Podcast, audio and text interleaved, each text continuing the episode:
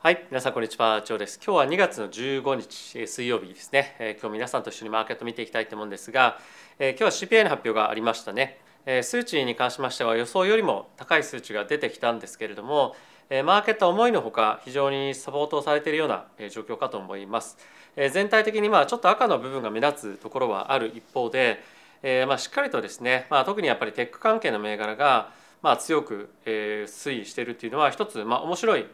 ポイントにはなるかなというふうに、まあ、特に半導体とかあたりですねあのにはま面白いかなというふうに思ったりはしてます。この辺りやっぱり引き続き、まあ、AI 関係ですね、まあ、そういったところへの興味っていうのが非常に強く持たれているというところが、まあ、あの一つ気にしていると思うんですけれども、まあ、全体としてあのハイベータというふうに言われるようなリスクオフの時には真っ先に売られるような銘柄っていうところが、まあ、そんなに大きく下落していないというのはまやっぱりマーケットがある程度今回の数値に対してそこまで悪いというような印象は、まあ、今のタイミングでは持っていないというような、まあ、状況かなというふうに思います。後ほど詳しくは見ていくんですけれども、まあ、やっぱり全体としてしっかりとインフレが、まあ、しっかりとというか継続的に下落しているというような傾向は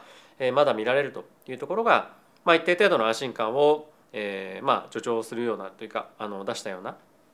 印象だったんじゃないかなというふうに思っています。で今後もやっぱり継続的に、えー、まああのこういった物価上昇関連の数値っていうのは見ていきたいと思うんですが、え今日は FED の方のコメントがですね結構たくさん出てるので、えその辺りを一緒に、え中心に見ていきたいかなというふうに思っています。あとは、え投資家のですね、えまあ、調査投資家サーベイみたいなのも出ていますので、えそういったところを皆さんと一緒に少し、え見ていきたいかなというふうに思っています。はい、で本題に入っていく前なんですが、えこのチャンネルはですね FXGT の FXGT のスポンサーでお送りをしております。FXGT はですね一つの口座開設するだけで株為替コモディティ仮想通貨取引できるプラットフォームとなってまして今日も仮想通貨非常に強いですしまあとはドル円も133円台とか行ったりとかして本当にまあ金利がまた大きく上昇してきているのでこの辺り継続して注目をしていきたいポイントだと思うんですよね。あとは今年もしかするともっともっと円安が進むかもしれませんし、まあ、どっかのタイミングで円高の方向に反転していくかもしれませんが、まあ、為替の動きっていうのはですね結構やっぱりあのパフォーマンスにも大きく影響すると思うので、まあ、その辺りをヘッジできるようにしておくとか、まあ、何かしら起きた時にトレードできるようにヘッジできるようにしておくっていうのは、まあ、投資をしていく上で非常にまあ重要なことなんじゃないかなというふうに思うので、まあ、ぜひご興味ある方は概要欄のに使い方動画というのもあるので見ていただけると嬉しいなというふうに思っています。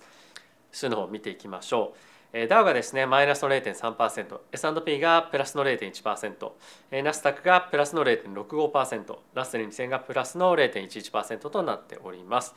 米国の10年債の金利なんですが、まあ、大体6ベースぐらい今上昇してきていて3.76というところまで今上がってきていますとで。あとはドル円なんですけれども現在133.07、まあ、07というところまで上がってきてますね。はい、あとは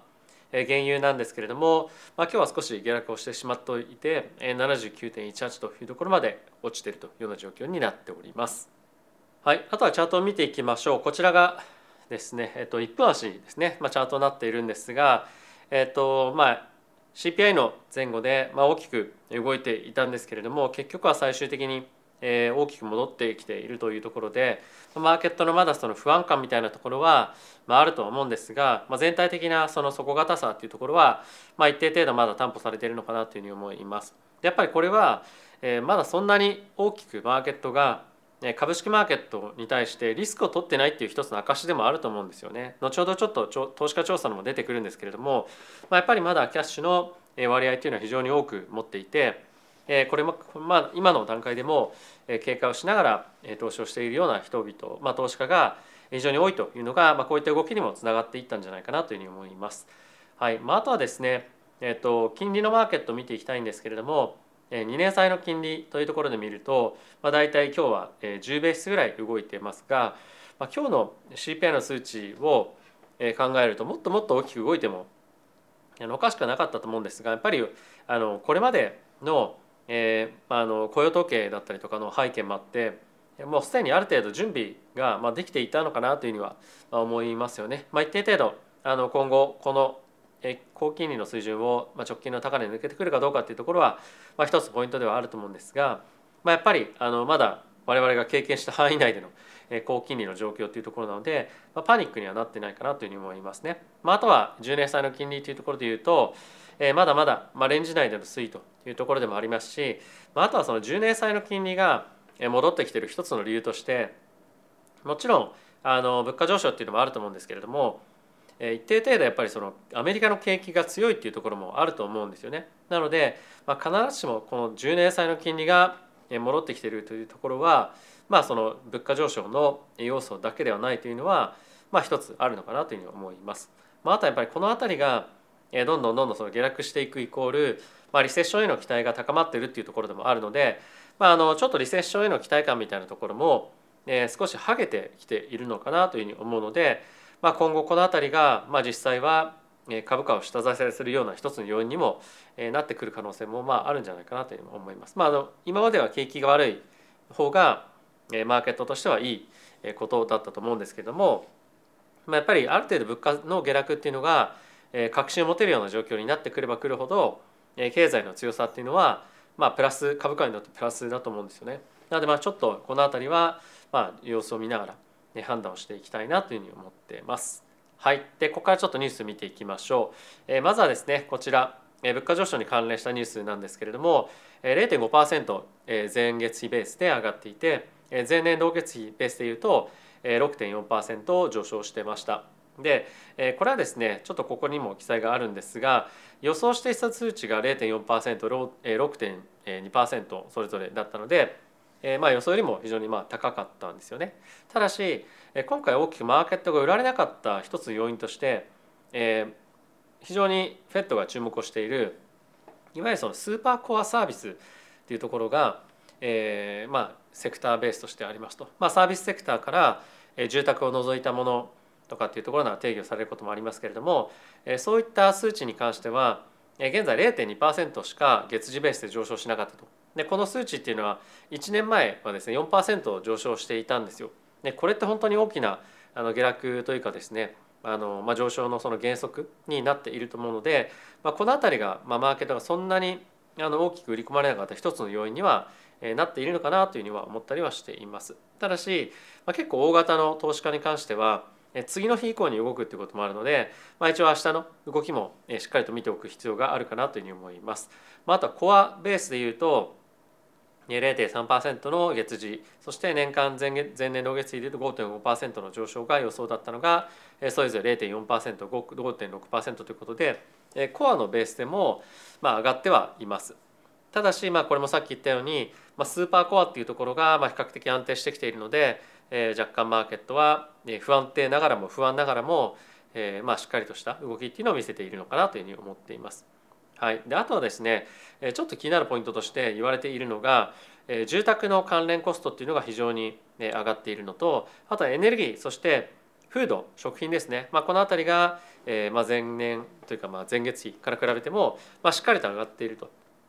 でこの中で特にやっぱ住宅関連に関しては非常に金利を大きく上げたということもあって今年の後半にかけてですねかなり高い確率で FED としてもエコノミストとしても下がってくるというふうに予想しているのであまりこの辺は正直心配されていない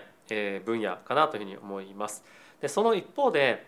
サービスセクターの中でですねメディカルに関しては前月比ベースで0.7%減速しているのとあとは飛行機の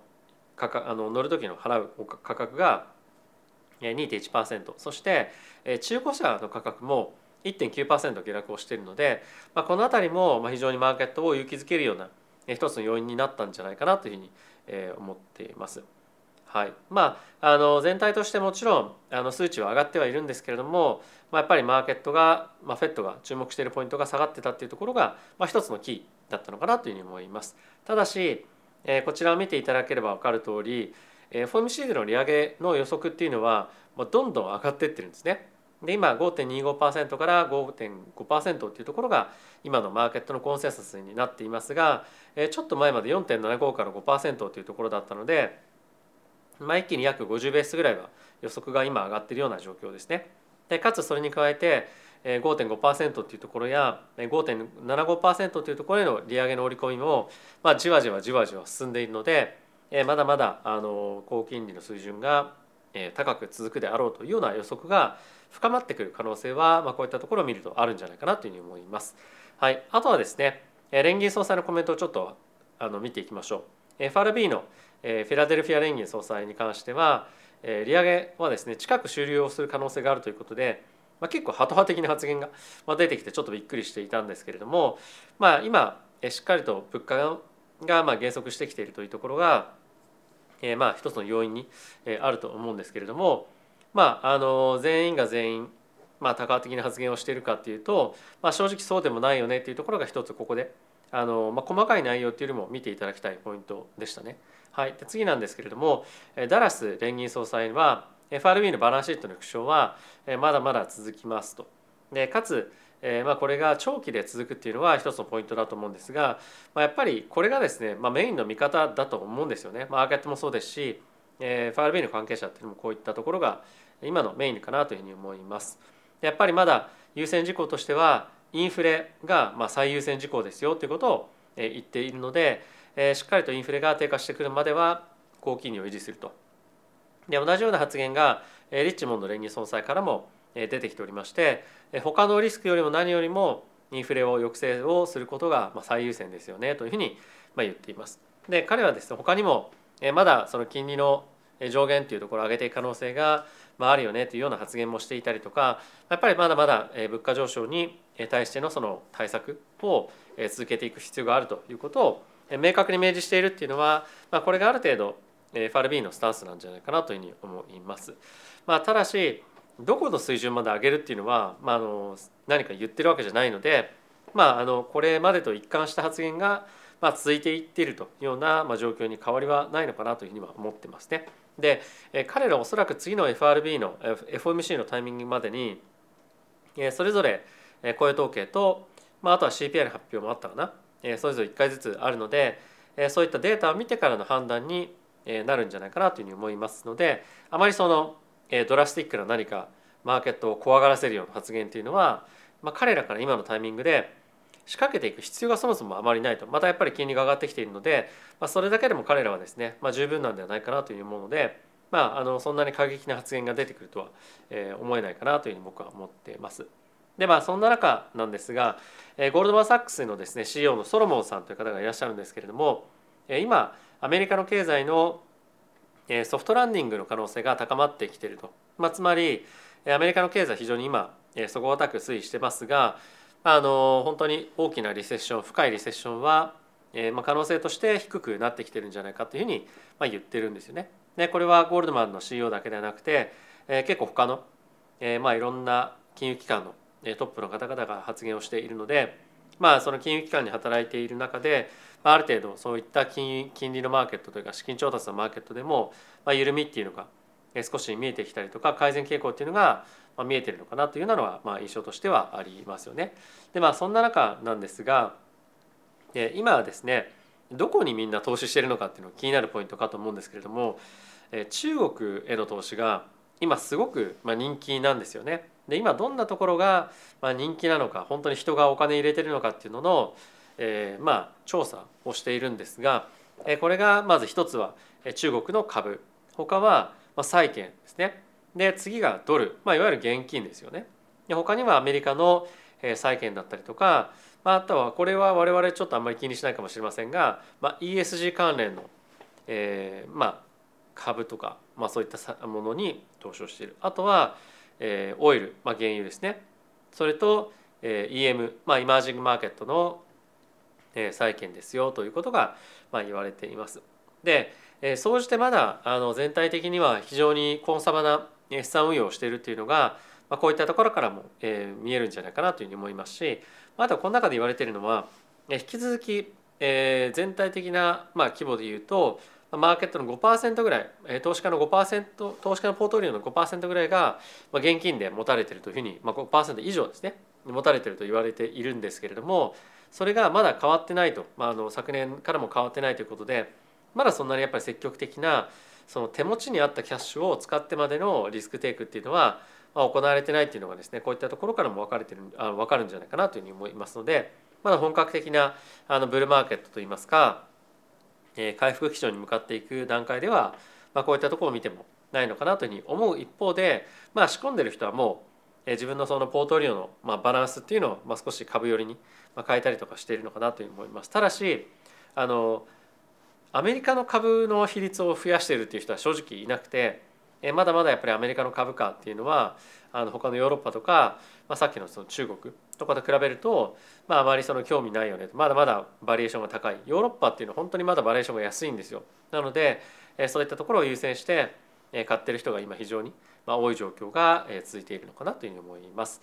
はい、でもう一個ですね。アメリカの投資家調査っていうところがですねアメリカというか世界中の投資家調査がバンコブアメリカというですね銀行をやっているんですが、まあ、今の状況では世界経済を楽観視していて新興株にまあ強気ですよというふうに言ってますね。でこれはさっき言った通りまあアメリカの株価っていうところがまあそんなに今魅力として映ってないというのがありますと。でもう一個重要なのがあの投資家は依然として全体的に慎重なんですけどもまあここ数ヶ月に比べると、まあ、視線は楽観的になってきていて、えー、景気後退を予想している人たちっていうのは11月の段階の77%から今24%まで減速をしてきていると。なので非常にあの多くの投資家が景気という観点でいうとポジティブになってきているというのは分かるんじゃないかなというふうに思います。あとはですねこちらさっきの文あの文章と少しかぶるんですけれども投資家を依然として現金に対する、まあ、ネットオーバーウェイトと株式に対するアンダーウェイトを維持しているけれども、まあ、成長期待現金配分株式配分を測定する総合的な指数に関しては過去1年間で最も高い水準まで改善していると、まあ、全体的なセンチメントが改善しているということですね。はいまあ、これは一つ我々にとってもいいニュースになっているんじゃないかなというふうに思います。はいまあ、あとはですね調査によると新興国の株式をオーバーウェイトしている投資家の割合は51%拡大、まあ、11月と比べてですね、まあ、なので過去3か月間で非常に新興国に対して非常にお金が流れていると。でやっぱりこの新興国の株にお金が流れるっていうのはあのマーケットが改善する前のえー、一つ、まあ、動きだと思うんですよ。なので、まあ、結構その、えーと、ベアマーケットが終わったかどうかっていうような議論があると思うんですけれども、まあ、こういった動きが見えてきてるっていうのは、まあ、もう投資家はベアマーケット終わったよねっていうような前提が、まあ、一つあるんじゃないかなというふうに思いますし、まあ、やっぱりチャートを見ててもあの非常に底堅く、まあ、株式マーケットは推移してますよね。で金利はまた上がってきてますと。でそんな中で株式マーケットがえまたちょっと上がってきてるっていうのはこれどっちが正しいかっていうと株式の方がちょっと先走りしてるなっていう感じは、まあ、感触としてはあるんですがあの景気サイクルとかとあの、まあ、株式っていうのはですね、まあ、少しずれて動くっていうあの傾向があるところに比べとというのもあって株式っていうのが今先行して動いていますと。あとは短期的な動きでいうと債券の方がまあ、正しいっていうような動きがあのあると思うんですけれどももう少し長いスパンで見てみると、まあ、やっぱりその景気を先行して何を見るべきかっていうのは、まあ、株式なんですよね。なのであの株式があのバーッとやっぱ上がっていくタイミングっていうのは半年ぐらいあの株式実際のその経済よりも早いと言われているので、まあ、マーケットの一部の方々はもうベアマーケット終わって半年後以降にはですねえ景気もある程度回復というか、えまあそういったいい方向に向かっていくっていう予想をもうしてると思います。で今のタイミングで買うか買わないかっていうのは、えまあリスクの許容度に本当によると思うんですよね。で僕はあの仮想通貨の方に結構資産を入れているので株式の比重をものすごく高めたりとか、まあ、積極的にめちゃくちゃ株価を株式をもっともっと買うみたいな感じは、まあ、そこまでないんですけれどもまあ、ある程度、まあ、底打ち感っていうのはやっぱり感じてもいるので